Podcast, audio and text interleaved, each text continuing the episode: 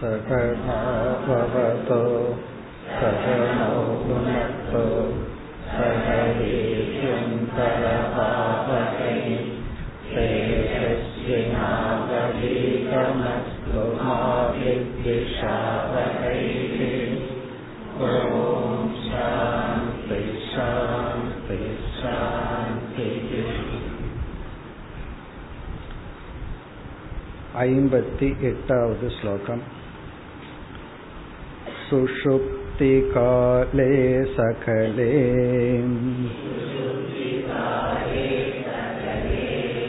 विलीने तमसा वृतः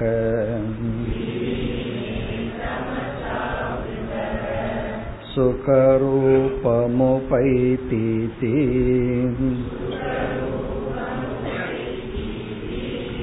ब्रूते ह्यातर्वणि श्रुतिः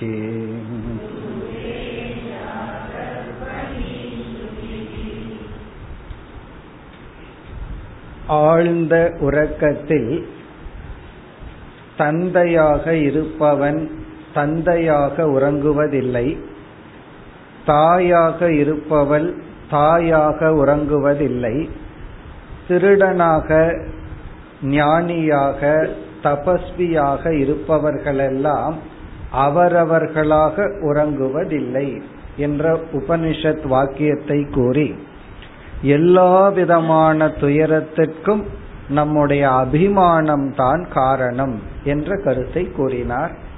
அந்த கருத்தை மீண்டும் நிலைநாட்ட இந்த ஸ்லோகத்தில் கைவல்ய உபனிஷத்தில் இருக்கின்ற கருத்தை கூறுகின்றார். சுஷுப்தி காலே சகலே விலீனே. சுஷுப்தி என்ற அவஸ்தையில் எல்லா விதமான அபிமானங்களும் நீங்கும் பொழுது அதே சமயத்தில் தமசா விருதக அறியாமையினால் மூடப்படும் பொழுதும் சுகரூபம் உபைதி அந்த ஜீவன் சுகத்தை அனுபவிக்கின்றான். ப்ரூதே ஆதர்வணி ஸ்ருதிகி. அதர்வன வேதத்தில் அமைந்துள்ள கைவல்ய உபனிஷத் இவ்விதம் கூறுகிறது.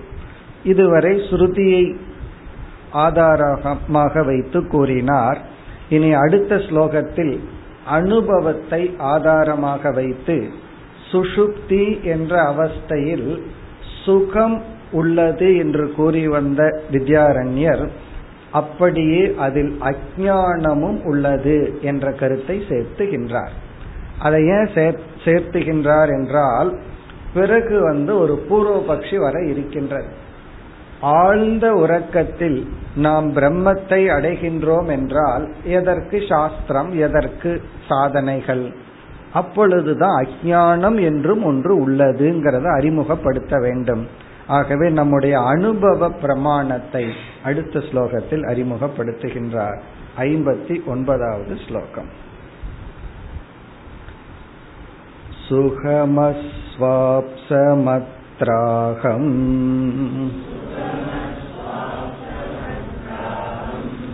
न वै किञ्चितवेदिशम्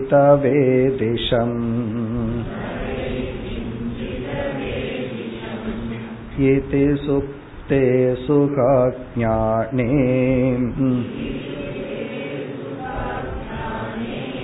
परामृशति चोत्थितः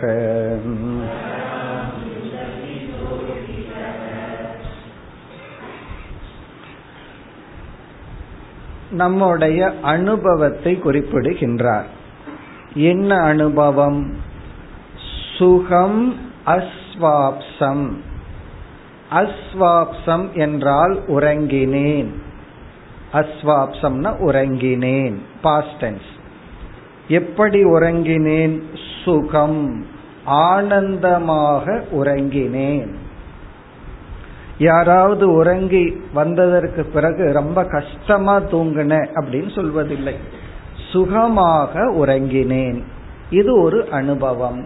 இரண்டாவது அந்த உறக்கத்தில் என்ன அனுபவம்? அகம் ந கிஞ்சித் அவேதிஷம். நான் எதையும் அறியவில்லை. நவை கிஞ்சித் கிஞ்சித்னா எதையும் அவேதிஷம்னா அறிந்தேன்னா அவேதிஷம்னா அறியவில்லை. நான் எதையும் அறியவில்லை. சுகமாக உறங்கினேன் என்று நம்முடைய அனுபவம் இருக்கின்றது. தூங்கி எழுந்த உடனே நமக்கு வர்ற அனுபவம் இரண்டு அம்சம். ஒன்று ஆனந்தம் அல்லது சுகம் இனி ஒன்று அஜானம் பிறகு அதைத்தான் இரண்டாவது வரியில் சொல்றார். இதி சுப்தே இவ்விதம் சுஷுப்தி என்ற அவஸ்தையில் சுகாஜானே இதை நம்ம பிரிச்சு படிக்கும் பொழுது சுகம் பிளஸ் அஜானம் சுக அஜானே டியூவல் இரண்டு சுகமும் அஜானத்தையும் சுகத்தையும் அஜானத்தையும் அறியாமையையும் பராமிருஷதி உத்திதக. உத்திதக என்றான் எழுந்தவன். உத்திதகன எழுந்ததற்கு பிறகு பராமிருஷதி. பராமர்ஷக என்றால் ரீகலெக்ஷன். பராமிருஷதினா அவன் ரீகலெக்ட் செய்கின்றான் ஞாபகப்படுத்துகின்றான். பராமரிஷதினா ஞாபகப்படுத்துதல். அதாவது ஞாபகப்படுத்துதல் அப்படிங்கிறத இங்க ஒரு அடையாளமாக ஒரு லிங்கமாக எடுத்துக்கொள்கின்றார் இப்ப ஞாபகப்படுத்துகின்றேன் அப்படின்னு ஒருவர் கூறினால் எதை ஞாபகப்படுத்த முடியும்? எது அனுபவிக்கப்பட்டிருக்கிறதோ அதைத்தான் ஞாபகப்படுத்த முடியும். இப்போ ஒருவர் ஞாபகப்படுத்தி கூறுவதிலிருந்து அந்த அனுபவம் அவருக்கு இருந்தது என்ற முடிவுக்கு நாம் வருகின்றோம். இப்ப தூக்கத்துல என்ன இருந்ததுன்னு நம்மால தூக்கத்திலிருந்து சொல்ல முடியாது. எழுந்ததற்கு பிறகு இரண்டு விஷயம் நம்மால் ஞாபகப்படுத்த முடிகிறது.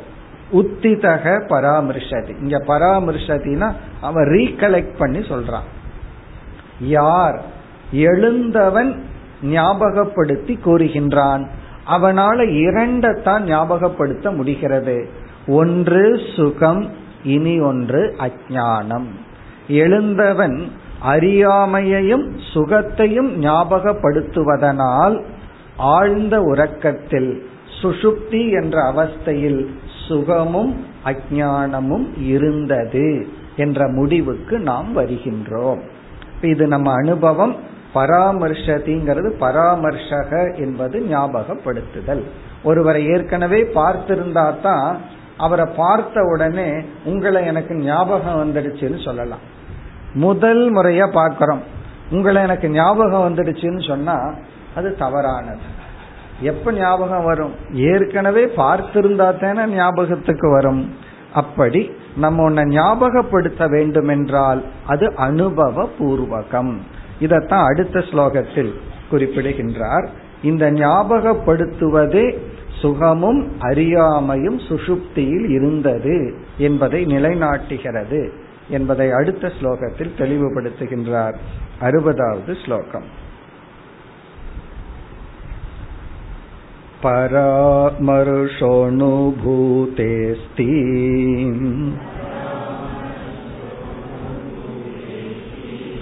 आसीतनुभवस्तथा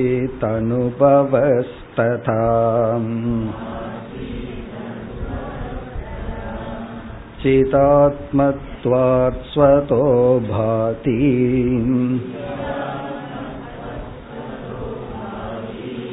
सुखमज्ञानधीस्ततः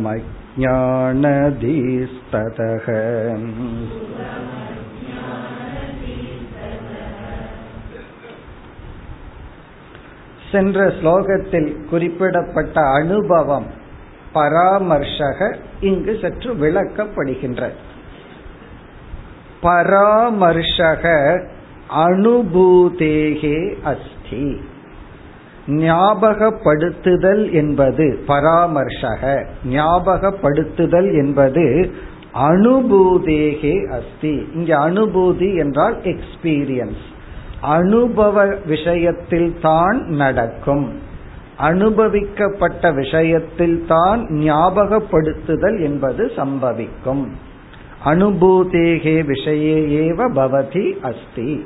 ஞாபகப்படுத்துதல் என்பது அனுபவிக்கப்பட்ட விஷயத்தில் தான் நடக்கும்.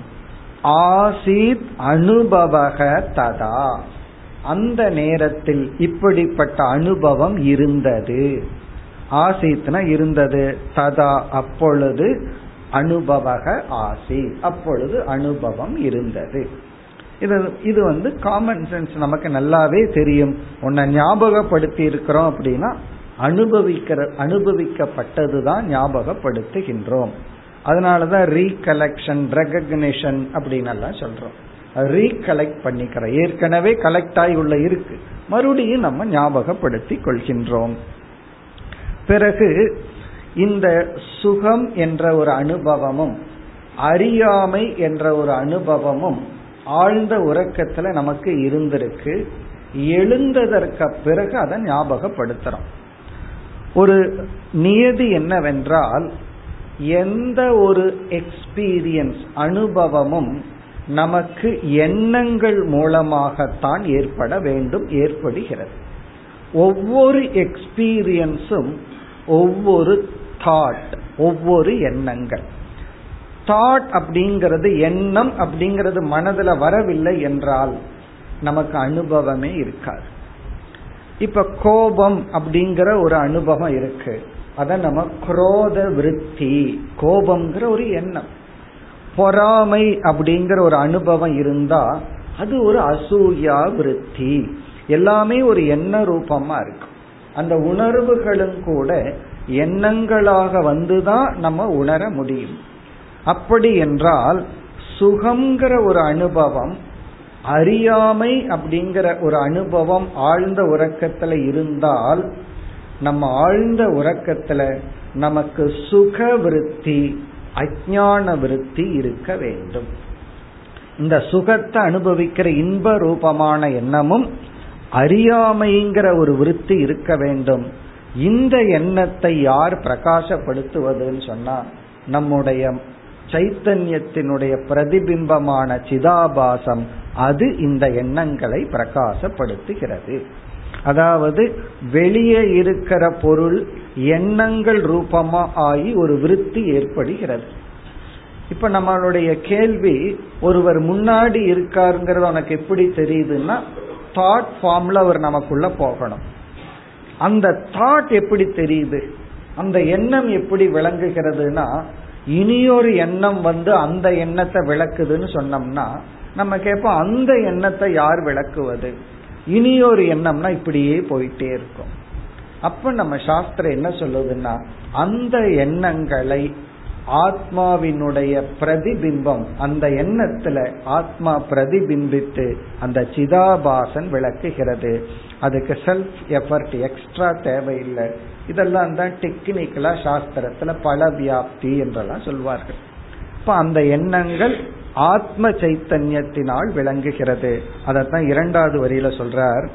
சிதாத்மத்வாத் ஸ்வதோபாதி அந்த எண்ணங்களுக்குள் சுக எண்ணத்துக்குள்ளும் அஜான எண்ணத்திற்குள்ளும் சைத்தன்ய பிரதிபிம்பம் இருப்பதனால் சிதாத்ம ஆத்மகத்வாத் என்றால் அதுல சைத்தன்யம் ஒளிர்வதனால் ஸ்வதக பாதி அந்த சுக எண்ணங்களும் அஜானங்கிற அனுபவ எண்ணங்களும் தானாக விளங்குகின்றது. சுகம் அஜானதீஹி ததக. இங்க அஜானதி என்றால் அறியாமை என்ற ஒரு தாட். அதாவது வந்து அறியாமை என்ற ஒரு எண்ணம். அஜான விருத்தி என்று சொல்வார்கள். யோக சாஸ்திரத்துல இத நித்ரா விருத்தி அஜான விருத்தி என்றெல்லாம் சொல்வார்கள். இதுல இருந்து என்ன தெரியுதுன்னா ரொம்ப பேர்த்துக்கு மைண்ட தாட்லெஸ் பண்ணணும் அப்படின்னு எல்லாம் சொல்லுவார்கள். அது தாட்லெஸ்ஸா சொல்ற வார்த்தை அது. மைண்ட வந்து தாட்லெஸ் எல்லாம் பண்ண முடியாது. மைண்ட வந்து எண்ணங்கள் அற்ற மனம் அப்படிங்கறதே ஒண்ணு கிடையாது. அதனாலதான் அஜான தீகினா அஜான விருத்தி.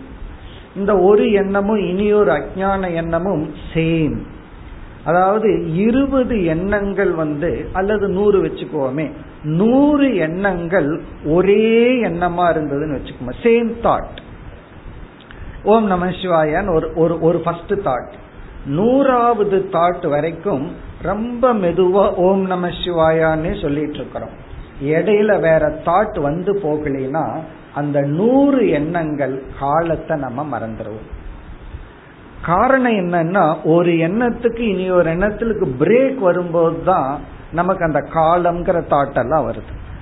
ஆழ்ந்த உறக்கத்துல அஜான விருத்தி மட்டும் ஓடுறதுனால வேற எண்ணங்கள் வந்து போகாததுனால நம்மால எவ்வளவு நேரம் தூங்கணும்னு சொல்ல முடியாது.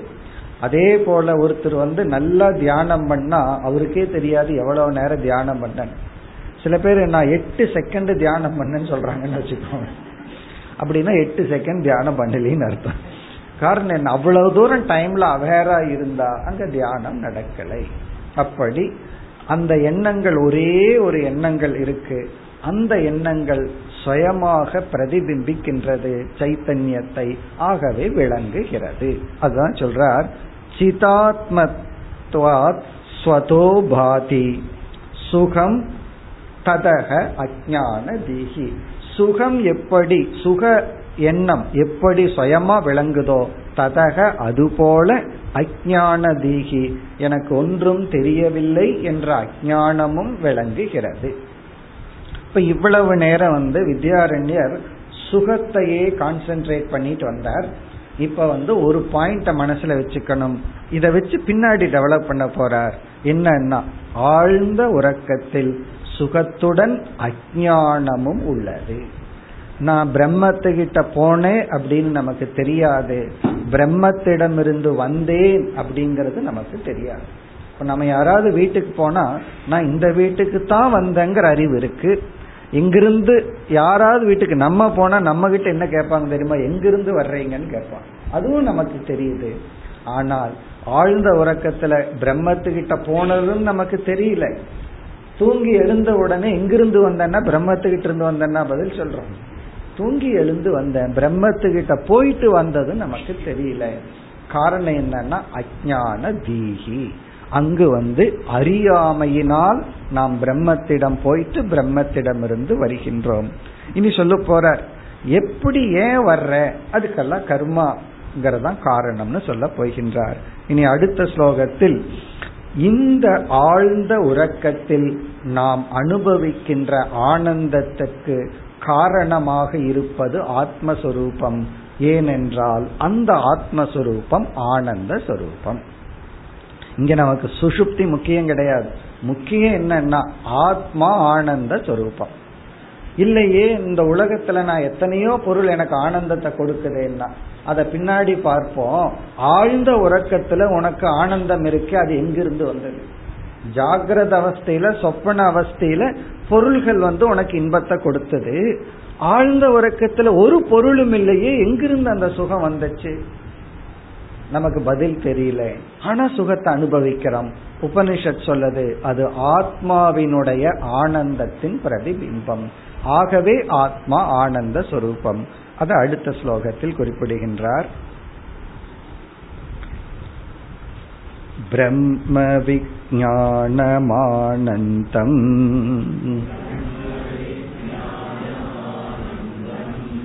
इति वाजसने इनः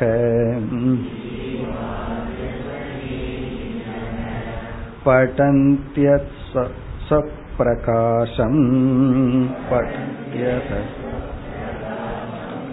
சுகம் பிரம்மைவ நேதரத்.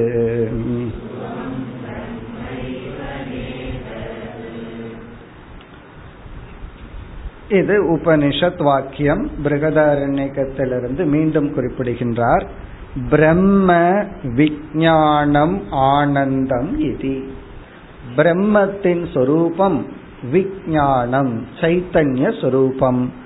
ஆனந்தம் இது ஆனந்த சொரூபம். இது வாஜசநேகி நக. இப்படி பிருகதாரண்யக்க உபனிஷத்தில் கூறப்பட்டுள்ளது. வாஜசநேயினக படந்தி. படந்தினம் கூறப்பட்டுள்ளது. அதக சப்பிரகாசம் பிரம்ம சப்பிரகாசம் சுகம் பிரம்ம ஏவ ந இதரது. தானாக விளங்குகின்ற அந்த பிரம்மன் சுகஸ்வரூபம் ஆனந்த சொரூபம் ந இதரத்துன்னு அது துக்க சொரூபம் அல்ல. இனி அடுத்த ஸ்லோகத்திலிருந்து இதே விஷயத்தில் வேறு ஒரு கருத்தை எடுத்து விசாரத்திற்குள் வருகின்றார். இதே விஷ டாபிக் தான் வேறொரு கருத்தை எடுத்துக் கொள்கின்றார். அறுபத்தி இரண்டாவது ஸ்லோகம். यदज्ञानं तत्र लीनो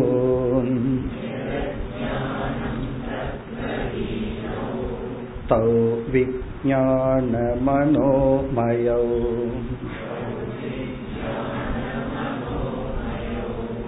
तयोर्हि विलयावस्था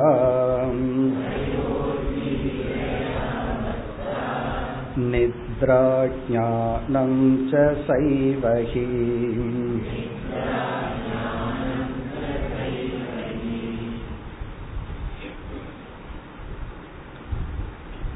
இப்பொழுது எடுத்துக்கொண்ட விசாரம் எல்லாம் நம்முடைய புத்தியை கூர்மைப்படுத்துவதற்காகத்தான் ஏற்கனவே ஒரு கருத்து சொன்னார் அதன் அடிப்படையில தான் இங்க ஒரு சந்தேகம் பூர்வபக்ஷி பிறகு அதற்கான தெளிவு என்ன கருத்து கூறப்பட்டது?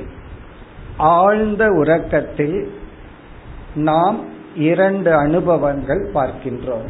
ஒன்று சுகம் இனி ஒன்று அஜானம் எழுந்தவுடன் நான் சொல்கின்றேன். என்ன சொல்கின்றேன்? நான் சுகமாக ஒன்றும் அறியாமல் உறங்கினேன். இதற்கு பெயர் பராமரிஷக ரீகலெக்ஷன் அப்படின்னு சொன்னோம். இந்த பராமரிஷக ரீகலெக்ஷன் ஞாபகப்படுத்துதல் என்பது யார் அனுபவித்தார்களோ அவர்கள்தான் பிறகு ஞாபகப்படுத்த முடியும். ஒருவர் அனுபவிச்சு இனி ஒருவர் ஞாபகப்படுத்த முடியாது. அனுபவிச்சவன் தான் பிறகு ஞாபகப்படுத்தி சொல்ல முடியும். இந்த நியதியில ஒரு சந்தேகம். ஆழ்ந்த உறக்கத்துல இருக்கிற நாம் ஆனந்தமய கோஷத்துடன் இருக்கின்றோம். ஆனந்தமய கோஷத்துல நம்ம போய் உள்ள இருக்கிறோம். நான் சுகமாக தூங்கினேன்னு ஒருத்தன் சொல்றானே சொல்றவன் வந்து விஜயானமய கோஷம். நம்ம எத்த சாஸ்திரம் அஞ்சா பிரிச்சிருக்கே அன்னமயம் பிராணமயம் மனோமயம் விஜயான ஆனந்தமயம். அப்போ விஜயானமய கோஷம் வந்து ஆழ்ந்த உறக்கத்துல இல்லை. அந்த கோஷங்கிறவன் இல்லாம இருக்கான். ஆனந்தமய கோஷத்தில் இருக்கிறவன் அனுபவிக்கிறான். ஆனந்தமய கோஷத்தில் இருக்கிற அனுபவிக்கிறவன் வந்து விஜயானமய கோஷத்தில் இருக்கிறவனால எப்படி சொல்ல முடிகிறது? அதுதான் இங்க சந்தேகம். விஜயானமய கோஷத்தில் இருக்கிறவன் வந்து ஆழ்ந்த உறக்கத்துல கிடையாது. ஆனந்தமய கோஷத்தில் இருக்கிற ஜீவன் தான் அங்க இருக்கிறான். ஆனந்தமய கோஷத்துல ஒருத்த அனுபவிச்சத அங்கு இல்லாத விஜயானமய கோஷத்தில் இருக்கிற ஜீவனால எப்படி சொல்ல முடிகிறது? இதுதான் கேள்வி. கேள்வியே புரியலையா? ரொம்ப சந்தோஷம். கேள்வி புரிஞ்சா அதுக்கு மேல சந்தோஷம். கேள்வி என்னன்னா நம்மளே பல கூறா இருக்கிறோம். அதுல ஒரு கூர் வந்து புத்தியில அபிமானிக்கின்ற ஜீவன். அதாவது புத்திய அபிமானம் பண்ற நான் அந்த புத்திய அபிமானிக்கிற ஜீவன் தான் எழுந்ததுக்கு அப்புறம் சொல்றேன் நான் ஆள் நான் வந்து சுகமா தூங்கினேன் ஒன்றும் தெரியாமல் இருந்தேன்னு நான் சொல்றேன். சொல்றவன் யாரு? புத்தியில அபிமானம் வைக்கிற ஜீவன். ஆனா அங்க அனுபவிச்ச ஜீவன் வந்து புத்தியில அபிமானம் வைக்கலையே. அனுபவிச்ச ஜீவன் வந்து அஜானத்துல அபிமானம் வச்ச ஜீவன். அறியாமையில ஒருத்த அபிமானம் வச்சு இருக்கான் புத்தியில அபிமானம் வச்சவன் எப்படி சொல்ல முடியும்? சில சமயம் நம்மளே சொல்லுவோம் நம்ம ஏதாவது தெரியாம பேசிட்டா அல்லது இந்த மது அருந்திட்டு வந்துட்டு பேசுறவங்க இருக்காங்களே தெளிவா இருக்கும்போது பேச கேட்டோம்னா அது அவன் சொன்னது நான் சொல்லல. அது உள்ள போன சரக்கு பேசுச்சு நான் பேசல அப்படின்பா ஏன்னா அவன் வேற நான் வேற. சில பேர் அப்படித்தான். தெளிவா இருக்கிற வரைக்கும் ஒரு மாதிரி இருப்பார்கள். உள்ள போயிட்டா வேற ஆள். அப்ப அவன் பேசுறதையெல்லாம் நீ கணக்கில் எடுத்துக்கூடாதுன்னு இப்ப அவன் யாருன்னா? இவனே தான் உள்ள அது போனதுக்கு அப்புறம் வேற ஆள் ஆயிடுறான். அதனால அவனுக்கு எனக்கு சம்பந்தம் இல்லைன்னு சொல்றது போல இந்த புத்தியில அபிமானம் வச்சிருக்கிற ஜீவனை விஜயானமய கோஷம்னு சொல்றோம். மனதுல அபிமானம் வச்சிருக்கிறவன மனோமய கோஷம்னு சொல்றோம். சில சமயம் மனதில் அபிமானம் வைக்கும் பொழுது இந்த கோபம் இதெல்லாம் வந்துடுது. உடனே கோபத்துல தவறான வார்த்தையில ஒருத்தரை திட்டிடுறோம். அதுக்கப்புறம் புத்தியில நம்ம அபிமானம் போகுது. உடனே நம்ம அவங்க கிட்ட மன்னிப்பு கேட்கறோம். நான் இந்த வார்த்தை சொல்லி இருக்க கூடாது. இப்ப ரெண்டு ஒரே ஆள் தானே? ஆனா வேற ஆள். மனோமயத்துல அபிமானம் வச்சவன் மனோமய கோஷத்துல உணர்வின் அடிப்படையில ஏதோ பேசிடுறான். உணர்வு மேல வந்து பேசிடுறான். விஞ்ஞானமய கோஷத்துக்கு அபிமானம் போகும்போது இவன் வேற ஆளா மாறிடுறான். அப்படி சொன்னவன் தவறானவன். அந்த சொன்னவனை நீ மன்னிச்சிடு. அந்த சொன்னவன் இப்ப வருத்தப்படுறான். அப்படி எப்படி நம்மளுடைய பர்சனாலிட்டி இருக்கோ அதே போல இங்க கேள்வி என்னன்னா ஆழ்ந்த உறக்கத்துல அபி அனுபவிக்கிற ஜீவன் வேறு அத சொல்றவன் வேறா இருக்கான். அதாவது விஞ்ஞானமய கோஷமா இருக்கான். நீங்க சொன்னபடி அனுபவிச்சவன் தானே ரீகலெக்ட் பண்ண முடியும். அது எப்படி? இந்த கேள்விக்கு தான் பதில் சொல்றார். இதுக்கு என்ன பதில் என்றால் இவர் ஒரு எக்ஸாம்பிள் எடுத்துக்கிறார். நம்ம ரெகுலரா பார்க்கிற எக்ஸாம்பிள் தான் நெய் கீ நெய்ய உதாரணமா எடுத்துக்கிறார். அந்த நெய்க்கு வந்து இரண்டு அவஸ்தை இருக்கு. ஒரு அவஸ்தை வந்து அது வந்து ஆயிலா இருக்கிறது லிக்யூடா இருக்கிற ஒரு அவஸ்தை. இனி ஒரு அவஸ்தை குளிர் காலத்துல அது உறைஞ்சு போயிடும் கட்டியா நெய் இருக்கிறத நம்ம பார்க்கிறோம். அப்போ ஒரே ஒரு நெய் தான் இரண்டு அவஸ்தையில் இருக்கின்றது. அக்னியோடு சேரும் பொழுது உஷ்ணத்தோடு சேரும் பொழுது அது உருகி இருக்கின்றது. பிறகு குளிர்ச்சியோடு குளிர்ந்த காற்றுடன் சேரும் பொழுது உருகி விட்டது. அப்ப இரண்டு நெய் உருகிய நெய் பிறகு உருகிய நெய். உருகிய நெய்னா அப்படியே ஓடுற நெய் பிறகு வந்து கட்டியா இருக்கிற நெய் அந்த கட்டியா இருக்கிற நெய் வந்து உலர்ந்த நெய்னு சொல்லலாம். அதத்தான் கணீபூதக அப்படின்னு சொல்றது. கணீபாவம் அப்படின்னு சொன்னா திக்கநாயறது உருகிய நெய் பிறகு வந்து கட்டியா இருக்கிற நெய் அத உதாரணமா சொல்லி அது போலதான் ஜீவன். இப்ப நம்ம எல்லாம் நெய்ய போல சில சமயம் தண்ணிய போல ஓடுறோம். சில சமயம் இறுகி இருக்கிறான். ஒரே ஆள் தான். அதைத்தான் இங்க இந்த கான்செப்டுக்கு தான் இப்ப டெவலப் பண்ற. ஏன்னா இந்த சப்ஜெக்டுக்கு போறதுக்கு முன்னாடி எதை சொல்ல வர்றாருன்னு தெரிஞ்சிட்டோம்னா நமக்கு நன்கு புரியும். இப்ப ஜீவர்களாகிய நாம் பல கோஷங்களில் இருந்தாலும் நம்ம ஒரே ஒரு ஆள் தான். நமக்கு பல முகங்கள். இருக்கிறது ஒரே ஒரு ஆள் தான். இந்த டாபிக்கை இந்த ஸ்லோகத்திலிருந்து அறிமுகப்படுத்துகின்றார். இப்ப ஸ்லோகத்திற்குள் சென்றால் எது அஜானம் தத்ர லீனௌ விஜான மனோமயௌ. விஜான மனோமயௌ. விஞ்ஞானமய கோஷமாக மனோமய கோஷமாக இருக்கின்ற ஜீவர்களாகிய நாம் இங்க விஞ்ஞானமய கோஷம் அப்படின்னு சொன்னா கர்த்தா. மனோமய கோஷம் அப்படின்னு சொன்னா கரணம். மனோமய கோஷம் இப்பிரமாத்திரு பிரமாண ரூபம். பிரமாத்திரு அப்படின்னா அறிபவன் விஞ்ஞானமய கோஷம் அவங்கிட்ட ஒரு கருவியா இருக்கிறது மனோமய கோஷம் இந்த இடத்துல.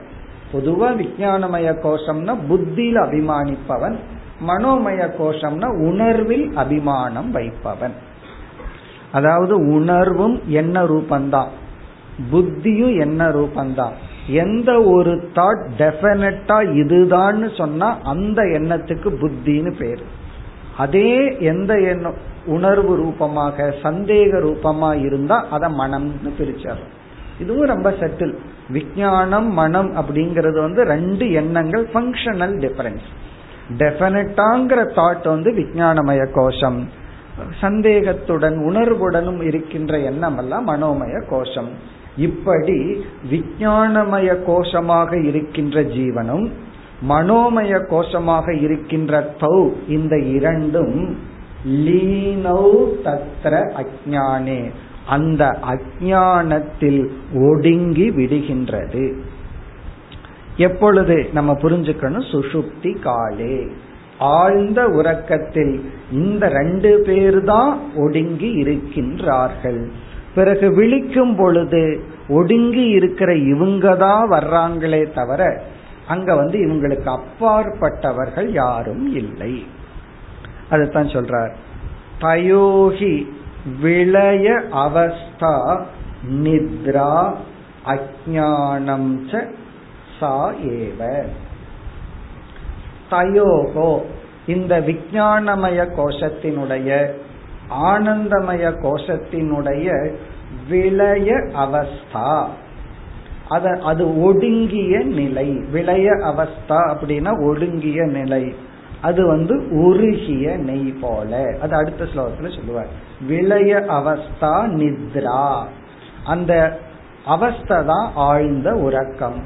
சுஷுப்திங்கிறதுக்கு பொதுவாக நித்ரா உறக்கம்னு சொல்றார். சாயேவ அஜானம் அதத்தான் அஜானம் என்றும் கூறுகின்றோம்.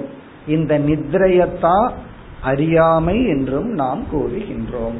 அப்ப இந்த நித்ரா அவஸ்தாவுக்கு வந்து அஜான அவஸ்தான்னு சொல்லலாம் சுஷுப்தி அவஸ்தான்னு சொல்லலாம் அல்லது நித்ரா அவஸ்தான்னு சொல்லலாம். இங்க என்ன ஆங்கிள் டெவலப் பண்றாருன்னா இந்த இரண்டு பேர் தான் ஒடுங்கி இருக்கிறார்கள். இவர்கள் தான் வெளியே வருகிறார்கள் ஆகவே இவர்களால் ரீகலெக்ட் பண்ணி சொல்ல முடியும் சொல்வதில் தவறில்லை இந்த எக்ஸாம்பிளை வந்து அடுத்த ஸ்லோகத்தில் காட்டுகின்றார் அறுபத்தி மூன்றாவது ஸ்லோகம் विलीनधृतवत् पश्चात्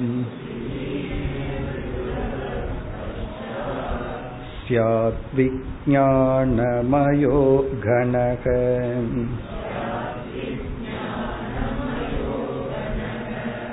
विलीनावस्थ आनन्द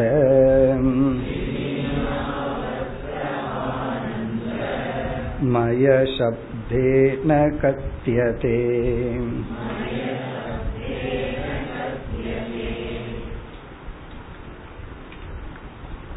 விலீன திருதவத். திருதம் என்றால் நெய். விளீன கிருதவத் கிருதம் அப்படின்னா நெய். விலீன கிருதவத் விளீனம்னா தண்ணி போல ஓடிக்கொண்டிருக்கின்ற உருகிய திருதவது இருக்கின்ற நெய்யானது பஷாத் பிறகு விஞ்ஞான மயக கணக சியாத். உறைந்த நெய்யாக மாறி விடுகின்றது. இங்க கணகன உறைந்த கட்டியான விஞ்ஞான மயக சியாத். அது விஞ்ஞானமயனாக மாறி விடுகின்றது. இங்க விளக்காசிரியர்லாம் சொல்றார் வாயு சம்யோகாத். குளிர்ந்த காற்று படுவதனால் ஓடிக்கொண்டிருக்கின்ற நெய்யானது என்னாகின்றது? உறைந்து விடுகின்றது. பிறகு அடுத்தது அக்னி சம்யோகா உஷ்ணப்படுத்தும் பொழுது. அதான் என்ன பண்றோம்? நெய்ய உருக்கிறோம். எப்படின்னா உஷ்ணப்படுத்தும் பொழுது மீண்டும் அது விலீனம் விலீனம்னா அது தண்ணீர் போல் ஓடுகின்றது. அப்படி வந்து ஆகிறது தான் ஆழ்ந்த உறக்கம். அதை கூறுகின்றார். அதாவது விலீன கிருதவது நெய்யை போல ஓடிக்கொண்டிருக்கின்ற உருகிய நெய்யை போல இருப்பது பிறகு உறைந்த நெய்யாக மாறி விடுகிறது இரண்டாவது வரியில் விலீன அவஸ்தக ஆனந்தமய சப்தேன கத்தியதே. கத்தியதேன கூறப்படுகின்றது. விலீன அவஸ்தக உருகிய நெய்ய நெய்யினுடைய உருகிய நிலையானது ஆனந்தமய சப்தேன. ஆனந்தமயம் என்ற சொல்லால் கூறப்படுகின்றது. இங்கு சொற்கள் வேறுபடுகின்றதே தவிர பொருள் ஒன்றுதான். ஒரே ஒரு ஜீவன் தான் ஆனந்தமயமா இருந்து அனுபவிக்கிறான். அவனேதான் நெய்யை போல அவன் வந்து உருகி இருக்கிறான். பிறகு அவனே தான் கிராஸ் ஆகிறான். அவனுக்குள்ள வந்து சில புத்தியில அபிமானம் வைக்கும் பொழுது அவன் விஞ்ஞானமய கோஷம் மனோமய கோஷனாக மாறுகின்றான். அப்ப என்ன சந்தேகம் என்ன தெளிவுனா இருக்கிறது ஒரே ஒரு ஆள் தான் அந்த ஆளினுடைய அவஸ்தா பேதம் ந சொரூப பேதம். இதுக்கு வேற எக்ஸாம்பிள் சொல்லுவார்கள். இங்க நெய்ய உதாரணமா எடுத்துட்டார் சாஸ்திரத்துல சர்ப்பத்தை உதாரணமா சொல்வார். பாம்புக்கு ரெண்டு அவஸ்தை ஒன்னு நீளமா இருக்கும். இனி ஒரு அவஸ்தை வந்து சுருண்டு சுருண்டு இருக்கும். அப்ப வந்து சுருண்டு இருக்கிற பாம்பு வேற நீளமா இருக்கிற பாம்பு வேறன்னு அல்ல. ஒரே ஒரு பொருளுக்கு இரண்டு அவஸ்தை. நம்மளும் கூட சில சமயம் தூங்கும்போது சுருண்டு பாம்பு போல இருப்பார்கள். அப்படி ரெண்டு அவஸ்தை. ஒரே ஒரு ஆள் தான். ஒரே ஒரு ஆள் ரெண்டு அவஸ்தையில் இருக்கிறது போலதான். அதனால என்ன கன்க்ளூஷன்னா தூங்கியவனும் எழுந்தவனும் ஒன்றுதான். அதுபோல குடித்தவனும் பேசுபவனும் ஒன்றுதான். இவன் சொல்லிக்கலாம் அது பேசுச்சுன்னு அது எப்படி பேசும்? இவனே தான் உள்ள போன உடனே கொஞ்சம் மாறிடுறான். அதுதான் கருத்து. இப்ப இனி வந்து ஆழ்ந்த உறக்கத்தில் நடக்கிற சில மெக்கானிசம் அதை கொஞ்சம் விளக்குகின்றார் அடுத்த ஸ்லோகத்தில். சுப்தி பூர்வக்ஷணே புத்தி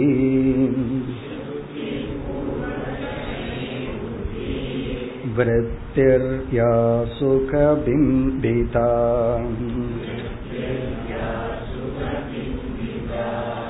सैव तद्बिम्बसहिता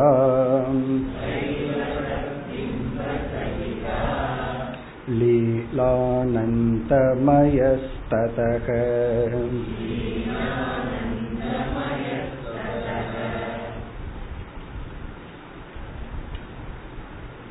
சுஷுப்தி என்ற அவஸ்தையில் எப்படிப்பட்ட எண்ணங்கள் இருக்கின்றது?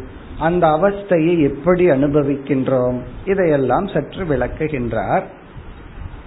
சுப்தி பூர்வ க்ஷணே. தூங்குவதற்கு சில வினாடிகளுக்கு முன் அதாவது உறங்க போறதுக்கு கொஞ்சம் முன்னாடி சுப்தி பூர்வ க்ஷணே. சுப்தினா ஆழ்ந்த உறக்கம். பூர்வ க்ஷணம்னா அதுக்கு சில நொடிகளுக்கு முன்னாடி. அதாவது தூங்க போறதுக்கு சில நொடிகளுக்கு முன்னாடி என்ன என்ன நடக்குது? அதை விளக்குகின்றார். புத்தி விருத்திகி யா சுக பிம்பிதா. ஏற்கனவே இதை சொல்லியிருக்கார். நம்ம என்ன பண்றோம்? பெட் எல்லாம் அரேஞ்ச் பண்றோம். தூங்குறதுக்கு வந்து சில பேர் வந்து அவ்வளவு ஒரு அரேஞ்ச்மெண்ட் செய்வார்கள். ஒரு மணி நேரம் அரேஞ்ச் பண்றது. தூங்குறதும் அஞ்சு நிமிஷமா இருக்கும். ஆனா அதுக்கு அரேஞ்ச் அவ்வளவு அரேஞ்ச் பண்றது.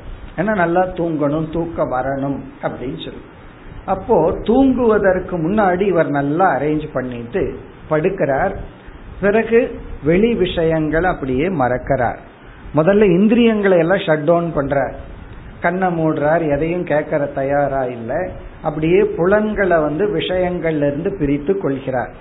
பிறகு அந்த சித்தத்துல ஏதாவது ஞாபகம் எதையாவது நினைக்க போறார் பிளான் பண்ண போறார் அதையும் வேண்டான்னு முடிவு பண்றார். நான் எதையும் இப்ப பிளான் பண்ண வேண்டாம் யோசிக்க வேண்டாம் தூங்கலாம். இப்ப தூங்கலாம்னு முடிவு பண்ண உடனே இவர் செய்யற ஆக்டிவிட்டிஸ் என்னென்னா புலன்களிலிருந்து உலகத்தை பிரிக்கிறார். பிறகு தன்னுடைய மெமரியிலிருந்து தன்னை விளக்கி கொள்றார். எந்த தாட்டும் வேண்டாம் எந்த திங்கிங்கும் வேண்டாம்னு சொல்லி. அப்ப மைண்ட் என்ன ஆகுது? வெளி விஷயத்துல எல்லாம் போகாம இருக்கிறதுனால ஆத்மாவினுடைய சுகம் கொஞ்சம் அதிகமாக வெளிப்படுகிறது. அப்போ அந்த மைண்ட் வந்து ஆல்ரெடி தூக்கத்துல எவ்வளவு சுகம் கிடைக்குமோ கிட்டத்தட்ட அந்த சுகத்தை இவர் வந்து அடைய ஆரம்பிக்கிறார். அந்த ஸ்டேஜ் சுக பிம்பிதா இப்ப வந்து அந்த தாட் அந்த எண்ணத்துல வெளி விஷயத்தை நினைக்கும் போது விஷயத்துக்கு தகுந்த ரிஃப்ளெக்ஷன் துக்கம். எல்லாத்தையும் மறந்துடுறார். எதையும் ஞாபகப்படுத்துறது இல்லை உடனே அந்த தாட் வந்து இன்பகரமான எண்ணம் வருகின்றது. அதனாலதான் தூக்கத்துக்கே டிஸ்டர்பன்ஸா இருக்குன்னா என்ன? தூங்க போறதுக்கு கொஞ்சம் ரிலேட்டிவா அமைதியான எண்ணம் இருந்தா தானே தூங்க போக முடியும்.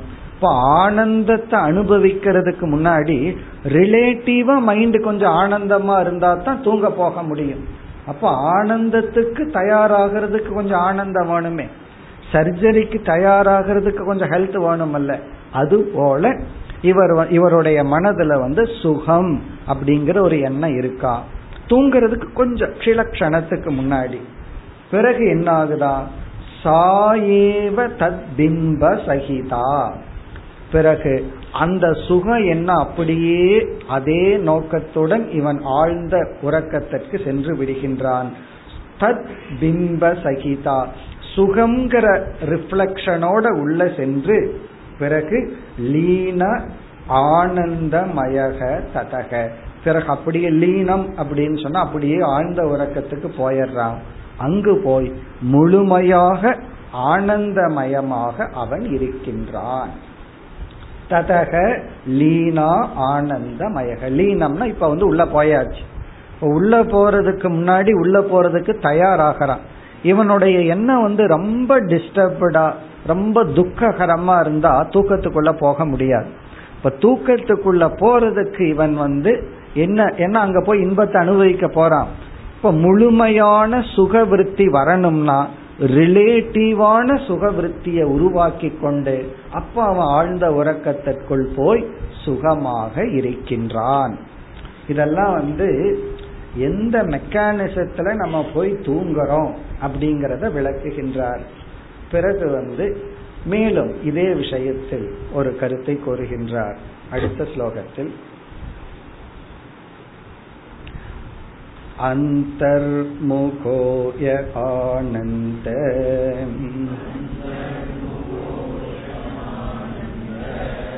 मयो ब्रह्मसुखं तथा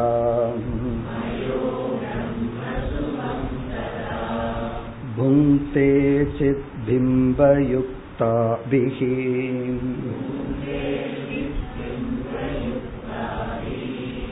अज्ञानोत्पन्नवृत्तिभिः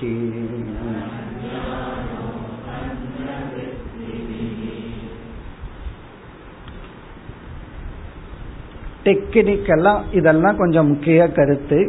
இப்ப இந்த கருத்துக்கள் எல்லாம் எப்படிப்பட்ட நம்முடைய தவறான எண்ணங்களை நீக்குகிறது என்றால் நம்ம வந்து எப்பொழுதெல்லாம் விழிச்சிட்டு இருக்கிறனோ மனம் விழிச்சிட்டு இருக்கிறதோ அப்பொழுதெல்லாம் நான் துக்கப்படுறேன்.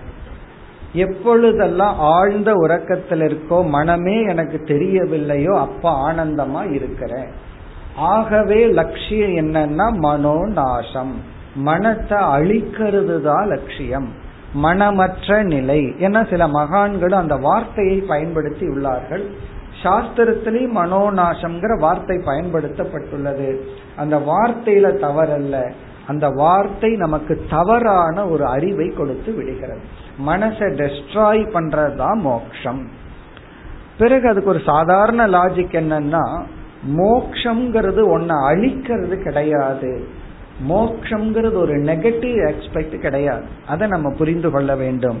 இப்ப இந்த விசாரங்கள் எல்லாம் மனம் என்பது எண்ணங்கள் இல்லாமல் இல்லை. மைண்டுனாவே தாட் ஈவன் மைண்டு வந்து ஆழ்ந்த உறக்கத்துல போய் மனம் மனம்ங்கிற தன்மை இல்லாத பொழுதும் மனோமய விஞ்ஞானமய கோஷமே அதனுடைய சொரூபத்தை இழந்தாலும் அங்கும் எண்ணங்கள் உள்ளது. அந்த எண்ணங்கள் அதிசூக்மம் அத நித்ரா விருத்தி அஜான விருத்தி ஆனந்த விருத்தி என்றெல்லாம் நாம் சொல்கின்றோம்.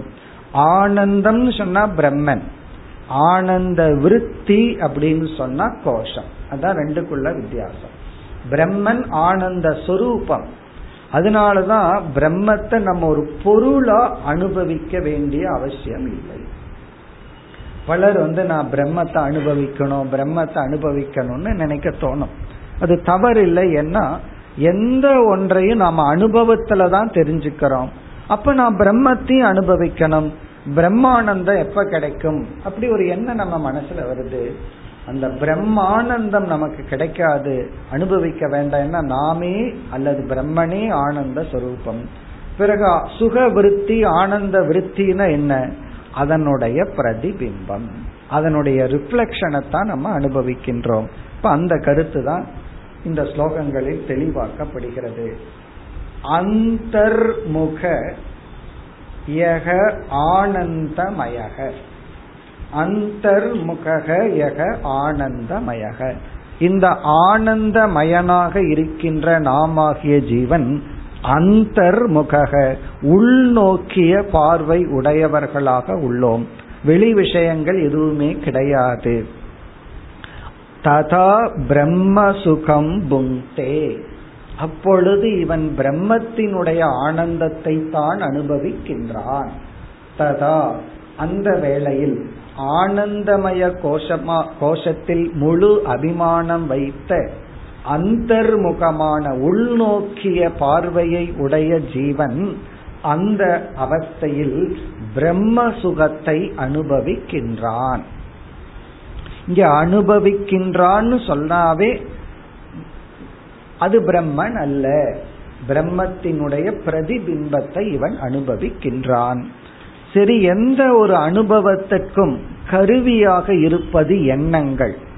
ஆழ்ந்த உறக்கத்தில் பிரம்மத்தினுடைய ஆனந்தத்தின் பிரதிபிம்பத்தை அனுபவிக்க இவனுக்கு எது கருவியாக உள்ளது? அந்த எண்ணத்தை வித்யாரண்யர் இப்பொழுது விளக்குகின்றார். அந்த எண்ணத்துக்கு என்ன லட்சணம்? சித் பிம்ப யுக்தாபிகி அஜான உற்பன்ன விருத்தி பிகி சுருக்கமா சொன்ன விருத்தி பிகி எண்ணங்களால் அனுபவிக்கின்றான். எண்ணங்களால். ஏன்னா அந்த அனுபவம் ரொம்ப நேரம் தொடங்க தொடர்கிறது. ஒவ்வொரு விருத்தியும் க்ஷணஸ்வரூபம் நமக்கு பத்து நிமிஷம் கோபம் வந்தா ஒரு எண்ணம்னு அர்த்தம் அல்ல குரோத விருத்தி பத்து நிமிஷம் தொடருதுன்னு அர்த்தம். எப்படி தொடர் தொடர்கிறதுனா ஒரு கோபம் என்ன இருக்கு. அந்த எண்ணம் என்ன பண்ணுதுன்னா அதே இன்டென்ஸ் அடுத்த எண்ணத்தை கொடுத்துட்டு போயிடுது. அதே கோபத்தை அடுத்த எண்ணத்துக்கு கொடுத்துட்டு போகுது. இப்படி கோப விருத்தி அதே போல அஜான விருத்தி அதை விளக்குகின்றார். அஜான உற்பன்ன விருத்திபிகி அஜானத்தினால் தோன்றிய அஜானத்தை விஷயமாக கொண்ட எண்ணங்களினால் இவன் ஆழ்ந்த உறக்கத்தில் பிரம்ம சுகத்தை அனுபவிக்கின்றான். பிறகு சித் பிம்ப யுக்தாபிகி சைத்தன்யத்தினுடைய பிம்பம். சித் பிம்பம்னா சிதாபாசம். சிதாபாசத்துடன் கூடிய எண்ணங்களால் அஜானத்தை விஷயமாக கொண்ட எண்ணங்களால் ஆனந்தத்தை அனுபவிக்கின்றான். இதெல்லாம் ரொம்ப டூ டெக்னிக்கல் பாயிண்ட் இதெல்லாம் எனக்கு வேண்டாம் எனக்கு டைரக்டா பிரம்மானந்தம் தான் வேணும்னாலும் ஓகே ஆனா அது நமக்கு புரியணும் அப்படின்னா இந்த மாதிரி நம்ம புத்திய கொஞ்சம் ஒரு எக்ஸசைஸ் கொடுக்கறோம் அவ்வளவுதான். இதெல்லாம் புத்திக்கு கொடுக்கிற எக்ஸசைஸ் அங்க வந்து ஆழ்ந்த உறக்கத்துல எப்படிப்பட்ட விருத்தி அந்த எண்ணத்தினுடைய லட்சணம் அதெல்லாம் நமக்கு புரியுதோ இல்லையோ ஒன்று புரிய வேண்டும். ஒன்று பிரம்மன் அனுபவிக்க கூடிய பொருள் அல்ல. அந்த ஆனந்தமே நான். ஆனந்தங்கிறதா என்னுடைய சொரூபம். பிறகு அனுபவிக்கப்படுவது எல்லாமே ரிஃப்ளக்ஷன் பிரம்மத்தினுடைய பிரதிபிம்பம் தான். இத வந்து ஏன் இந்த பகுதியில நம்ம வந்து சுஷுப்தி அவஸ்தையை எடுத்துக்கிறோம்? ஜாகிரத அவஸ்தையில குழப்பம் வருது. என்ன குழப்பம் வருது? வெளி விஷயமும் எனக்கு இன்பத்தை கொடுக்குதே. அந்த இன்பமும் எப்படி வந்து பிரம்மத்தினுடைய ஆனந்தம்னு சொல்வீர்கள்னு ஒரு சந்தேகம் வருது. அதை நீக்கிறதுக்கு ஆழ்ந்த உறக்கத்துல விஷயமே இல்லையே. சுகம் அனுபவிக்கிறையே. அந்த சுகம் எங்கிருந்து வந்தது? அதுதான் பிரம்மத்திடமிருந்து வந்த பிரதிபிம்பம். அதுதான் இங்கு கூறப்பட்டுள்ளது. புங்கே பிரம்ம சுகத்தை இவன் அனுபவிக்கின்றான். இனி அடுத்த ஸ்லோகத்துல வந்து ஏன் ஆழ்ந்த உறக்கத்திலேயே இதை நம்ம ரெகனைஸ் பண்ணக்கூடாது? விழிச்சதுக்கு அப்புறம் ரெகனைஸ் பண்றோம். இப்படி வந்து பிரம்மானந்தத்தை ஆழ்ந்த சுகத்துல அனுபவிச்சுட்டு வெளியே வந்ததுக்கு அப்புறம் தானே ஞாபகப்படுத்தி சொல்றான் ஒய் காண்ட் அங்கேயே நம்மால ஏன் சொல்ல முடியல அதற்கான பதிலை குறிப்பிடுகின்றார் அடு அறுபத்தி ஆறாவது ஸ்லோகத்தில் अज्ञानवृत्तय सूक्ष्माः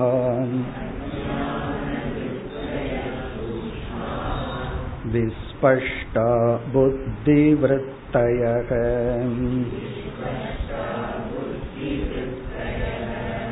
इति वेदान्तसिद्धान्त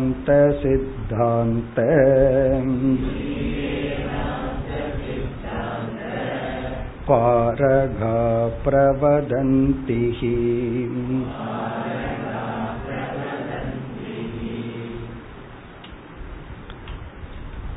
இங்கு கேள்வி என்னவென்றால் எல்லாமே எண்ணங்களால் தான் நடைபெறுகின்றது. எல்லா அனுபவங்களும் எண்ணங்களால் தான் கிரகிக்கப்படுகிறது என்றால் இப்ப நம்ம ஜாகிரத அவஸ்தையில எண்ணங்கள் கிரகி எண்ணங்களால் ஒரு அனுபவம் கிரகிக்கப்படும் பொழுது நான் அப்பவே உணர்கின்றேன். இப்பொழுது நான் இதை அனுபவிக்கிறேன்னு சொல்லி. ஆழ்ந்த உறக்கத்திலும் எண்ணங்களால் தான் அஜானமும் ஆனந்தமும் கிரகிக்கப்படுகிறது என்றால் நான் ஏன் ஆழ்ந்த உறக்கத்தில் இருக்கும் பொழுதே இப்ப நான் ஆனந்தமா ஒன்றும் தெரியாம இருக்கிறேன்னு என்னால சொல்ல முடியவில்லை?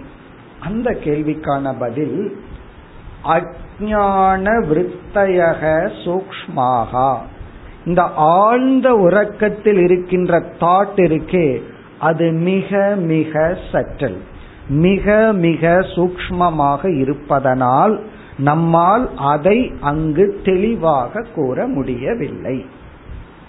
இப்ப அஜான விருத்திக்கும் மற்ற விருத்திக்கும் உள்ள வித்தியாசம் என்னன்னா அஜான விருத்தி வந்து அதிசூக்மம் அஜான விருத்தையக சூக்மாக விஸ்பஷ்டா புத்தி விருத்தையக. புத்தி விருத்தி என்றால் நம்ம எழுந்ததற்கு பிறகு ஆனந்தமய கோஷத்தை தவிர மற்ற கோஷத்துல அபிமானம் வைக்கும் போது ஒரு எண்ணம் வருது அது ரொம்ப கிராஸ். அதனால விஸ்பஷ்டான தெளிவாக ஸ்தூலமாக இருப்பதனால நம்மால ரெகக்னைஸ் பண்ண முடிகிறது. உண்மையிலேயே இதுவும் கஷ்டம்தான். கம்பேர் பண்ணும்போது தெளிவுன்னு நம்ம சொல்றோம். விஸ்பஷ்டான்னா ரொம்ப கிளீனா இருக்குன்னு அர்த்தம். இதனுடைய அர்த்தம் என்னன்னா நம்ம வந்து அன்னமய கோஷத்துல அபிமானம் வச்சிருக்கிறோன்னு வச்சுக்கோமே. இந்த பாடி மேல ஓவர் அட்டாச் அட்டாச்மெண்ட் இருக்கு. ஒரு ஒரு முடி வெள்ளை ஆயிட்டா உடனே அதுக்கு கருப்பு சாயம் பூசிடலாம்.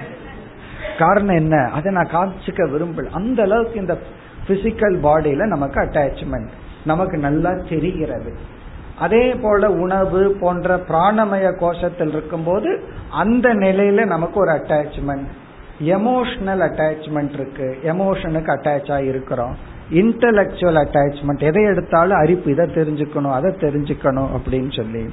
இதெல்லாம் நமக்கு தெளிவாக தெரிகிறது. காரணம் என்னன்னா இந்த எண்ணங்கள் வந்து விஸ்பஷ்டான்னு சொல்றார் கிராஸ்னு சொல்றார்.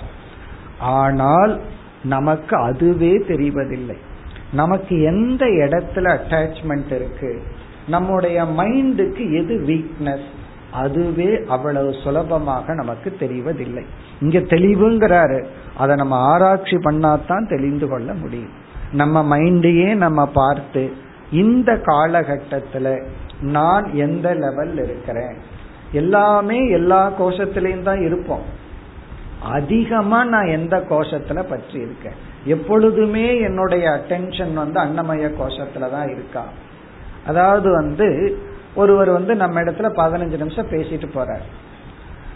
அடுத்த நிமிஷம் நம்ம கிட்ட அவங்க ஒருத்தர் கேள்வி கேட்கறாங்க. இப்ப உங்ககிட்ட பத்து நிமிஷம் பேசிட்டு போனாங்களா? அவங்க என்ன கலர் ட்ரெஸ் என்ன டிசைன் போட்டிருந்தாங்கன்னு கேட்டா நமக்கு நார்மலா தெரியக்கூடாது.